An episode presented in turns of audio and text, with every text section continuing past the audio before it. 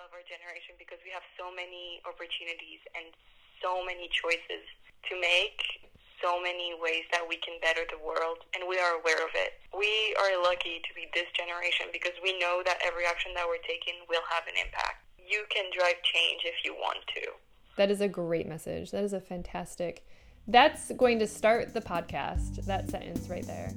Welcome to iSpeaks, where one of our objectives is to bring you the student voice. I'm Steph from the Advancement Office, and I'm your host. I'd like to remind you quickly that you can see all our stories about student-led projects on social media. So follow us at International School of Paris on Facebook, Instagram, and LinkedIn, or at isparis.edu on Twitter. And don't forget our blog at www.isparis.edu. At the top of the podcast, you met Mila, and she spoke about why she loves her generation and becoming an adult in a complex era. Her inspiring words are show-stopping, but I'll play the rest of the interview because I know you're eager to learn what it's like to be a high school senior the year school stopped suddenly. It was a very sudden end to your school year. How do you feel? Are you relieved? Are you anxious? What's the general feeling? At first, it was kind of different stages over time. The first week I was really happy because I was like, oh my God, I don't have to sit the exams. That's a stress I don't have anymore. And then as time went by, I was like, I'm never going to go back there again. I'm never going to see all my friends in class. I'm never going to see that teacher again. It was very double-sided to the situation because one part of me was happy that it was behind and the other was disappointed to not have the full high school experience, disappointed to not see anyone again. It was very double-sided. It feels like we haven't actually finished school. It kind of feels like it's on hold. We have worked all this time, those 7 years, we've given it our best, and in the end it's almost now what? Was this for nothing?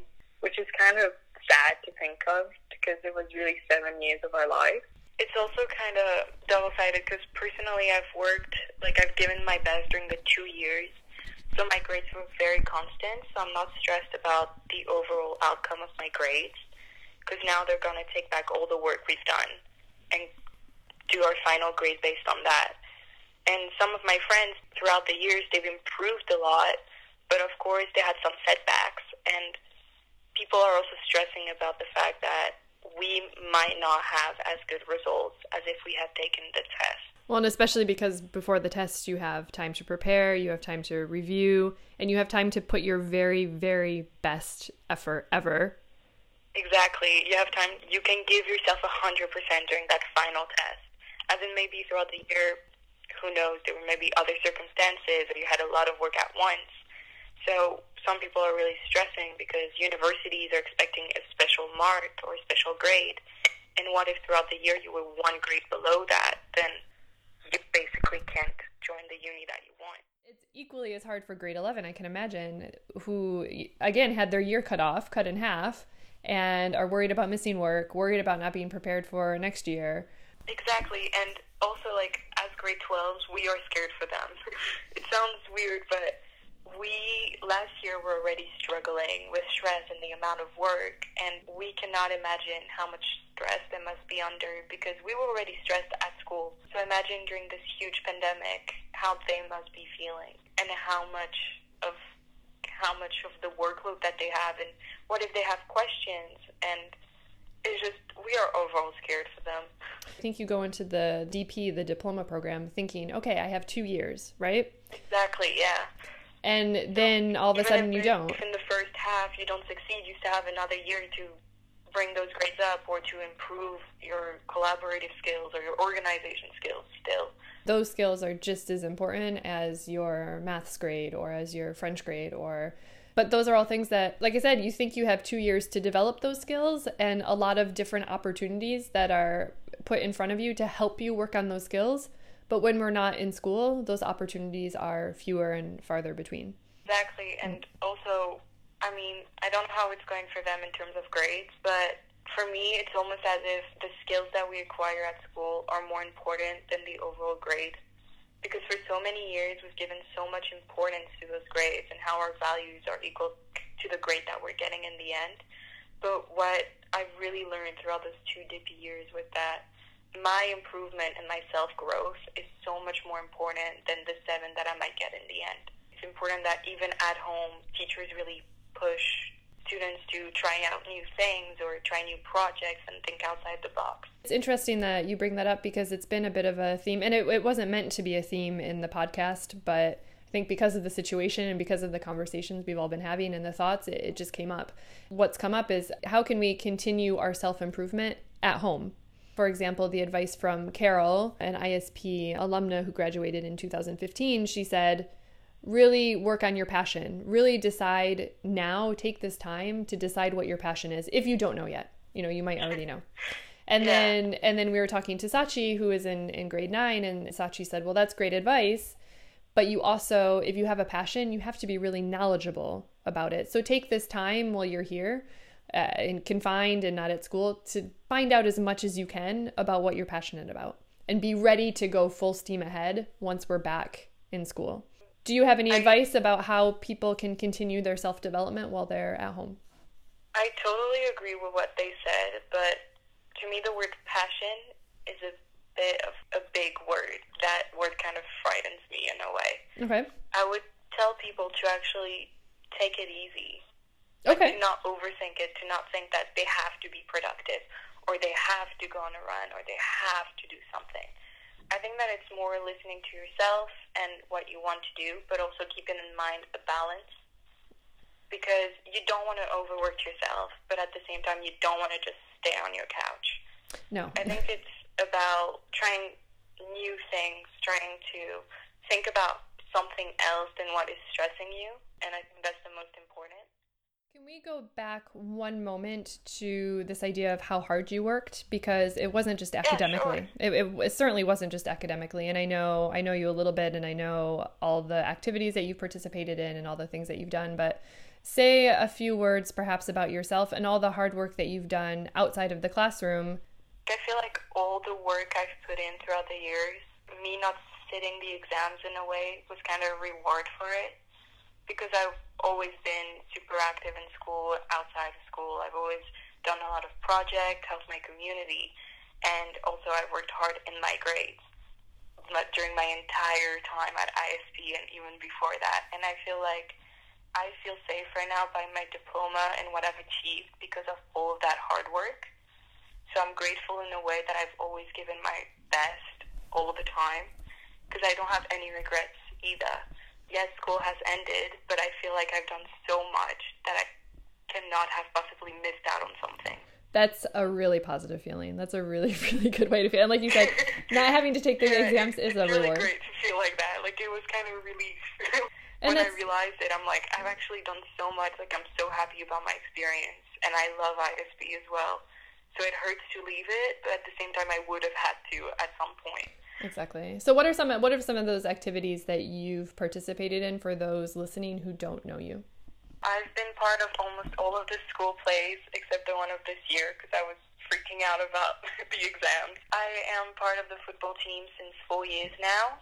I've also been part of the Sustainable Development Project for 2 years. I've done a school exchange program in grade 10. I've also taken part in student council and also taking part in Elena's Awesome Tournament directed last year. Yeah, I think I think that's it. Well, that's enough. I mean, I think that's enough. So and, also, I was meant to give the speech for graduation, if it still is taking place, and I will give my speech. You're staying in France for university. You're not going abroad. At ISP, we've always told us that we can be whatever we want. So I kind of want to be 5 different jobs. Okay. I am very still uncertain about my choice, and taking a gap year was kind of frightening to me, so much uncertainty. So I decided to do my first year in France, and if I do like the field that I have chosen, which is design, I will then transfer to another school. But I like to keep a safe cocoon around me, because Paris is where I was born, where I grew up. I know that if it ends up not working out for me, I can always change. I always have an alternative. I can always do something else. So it's a gap year, but not really a gap year. It's a gap year where you're very busy and testing. It's hopefully my future, but just in case. Right, yeah. So you're just testing. That's a really good strategy. And like you said, keeping a bit close to home, because it's not that you've never been away from home before. You did this study abroad, and you've been all about, and so you know what that's about. You know what that experience is like.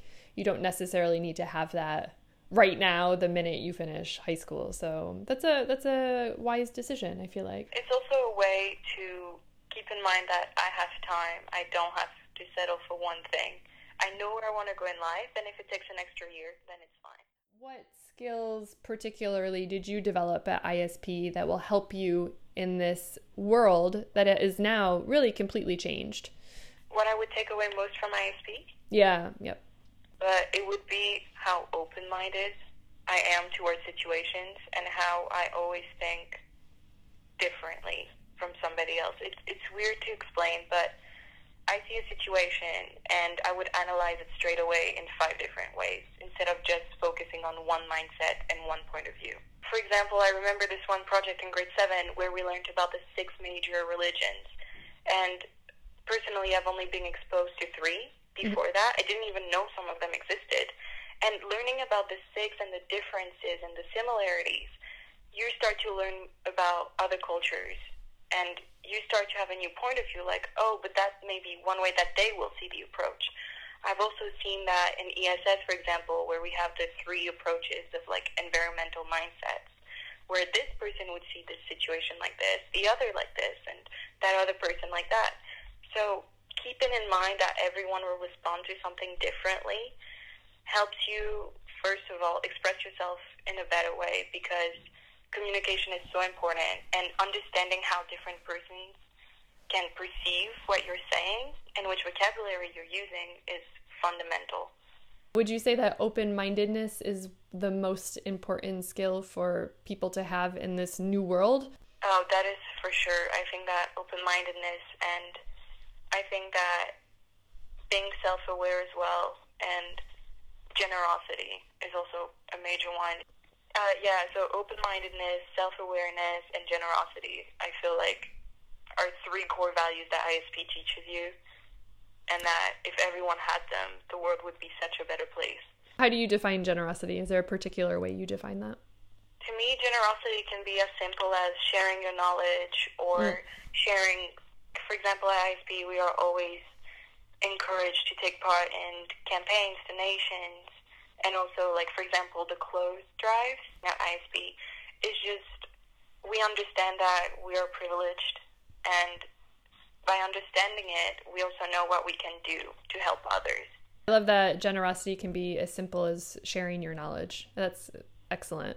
I was thinking of it in terms of just sharing your time. Yeah, also, yeah, that's a major one. I've been spending a lot more time on social media. I don't know if you have, maybe just as much. Yeah, an unhealthy amount. Okay, good. Well, me too. So, but I never, and I, you know, I'm a little bit older than you guys, but still of the generation where I didn't always grow up with social media, but it quickly became part of my life, and at a time when it was really important to feel social connection. So social media became a part of my life when I was at university, when I was just starting university, actually. I mean, you really need to feel like you're a part of something, you're moving on to a new chapter in your life. Social media can really help you feel connected. And especially at that time, it was only Facebook, but I mean, we were on Facebook all the time. Yeah, I mean, again, like recently on Instagram, me and my friends have taken part. It's an awareness campaign about suicide and how self-isolation can lead people who are already affected by depression to actually get worse, which is terrible. And we have taken part in a campaign where you put in your story, just, if I can count on you, send me a heart. And it's a new way to reconnect, because people that you haven't talked to in like 2 or 3 years send you the heart and you're like, oh, how are you? And it recreates conversation and discussion. And you are gaining contact with those people again, and you are talking with them, and at the same time, you are raising awareness. As an individual, you just put in your story, if I can count on you, and then you put the 8,271 talk. It's what it's called, but it's basically a hotline for people that are feeling depressed. They can just call it, and people will pick it up and have a conversation with them. So you just put that on your story, and then if people want to donate, or if they just want to have a conversation with you, or just regain contact, you know that they're there for you. Personally, and what I was going to say too is that, you know, social media was a big part of my life. Then as I grew up a little bit, it went out of my life. And then now I find it really interesting that it's back in my life in a way that has completely different meaning. And like you said, it's a way now to connect with people that I haven't connected with in a while. It's a way to find out how other people are dealing with isolation or worry or anxiety. And it's a way to put things in perspective, I think also. Yeah, and also, like, it feels a lot like often, like, parents or even the media, like modern journalism and stuff like that, they always portray, like, Instagram and Snapchat are such demonic apps that are taking over youth. Mm-hmm. And actually, there are the main apps that they are using because they want to keep contact with their parents and family. And it's just, now it's taken a whole different meaning. For me, it's a big shift because maybe I was part of that, you know, group of people who thought they were demonic or ruining the lives of millions of young people everywhere. Well, it's not true, actually. Well, at least now I feel like it's not true. Maybe that'll change again. I mean, my grandpa got Instagram a week ago to keep in touch with all of his grandsons and granddaughters, so... More than just that, so keeping in touch with people, but going back to what you were saying earlier too about being open-minded, it's a way to see other people's perspectives, and it's a way to express some of your generosity just by sending a heart or by posting your own story. Giving a little piece of yourself is really very, it's an act of generosity, and putting yourself out there. Exactly. It's really, and it's also creating a sense of community, which we are completely lacking right now. Exactly. And so now I'm a big fan of social media. Try to stop me. Try to get me off social media once this is over. It won't happen. Everyone just put maybe just 1 minute in their day to make a change. It would be huge. I mean, we're 7 billion. Like, exactly. 7 billion minutes is a lot of minutes, man. It's a lot of minutes. It's a lot of generosity. Change is maybe all about generosity. Well, this has been fantastic. I've had the best conversation since I've been in confinement. It was nice. It kind of woke up my brain. Good. That's what I'm here for, to wake up brains around the world. So many people are listening to our podcast. We're going to wake up so many brains. No, only 20 people have listened to our podcast, but that's fine. Don't worry, I'll make a lot of publicity for it. Very good. Thanks for connecting with us this week. We'll be changing gears a bit over the next 2 weeks, speaking to Kathy Berger Kay, who's an expert in service learning and research in schools. So I'll meet you back here on iSpeaks for our exciting conversation.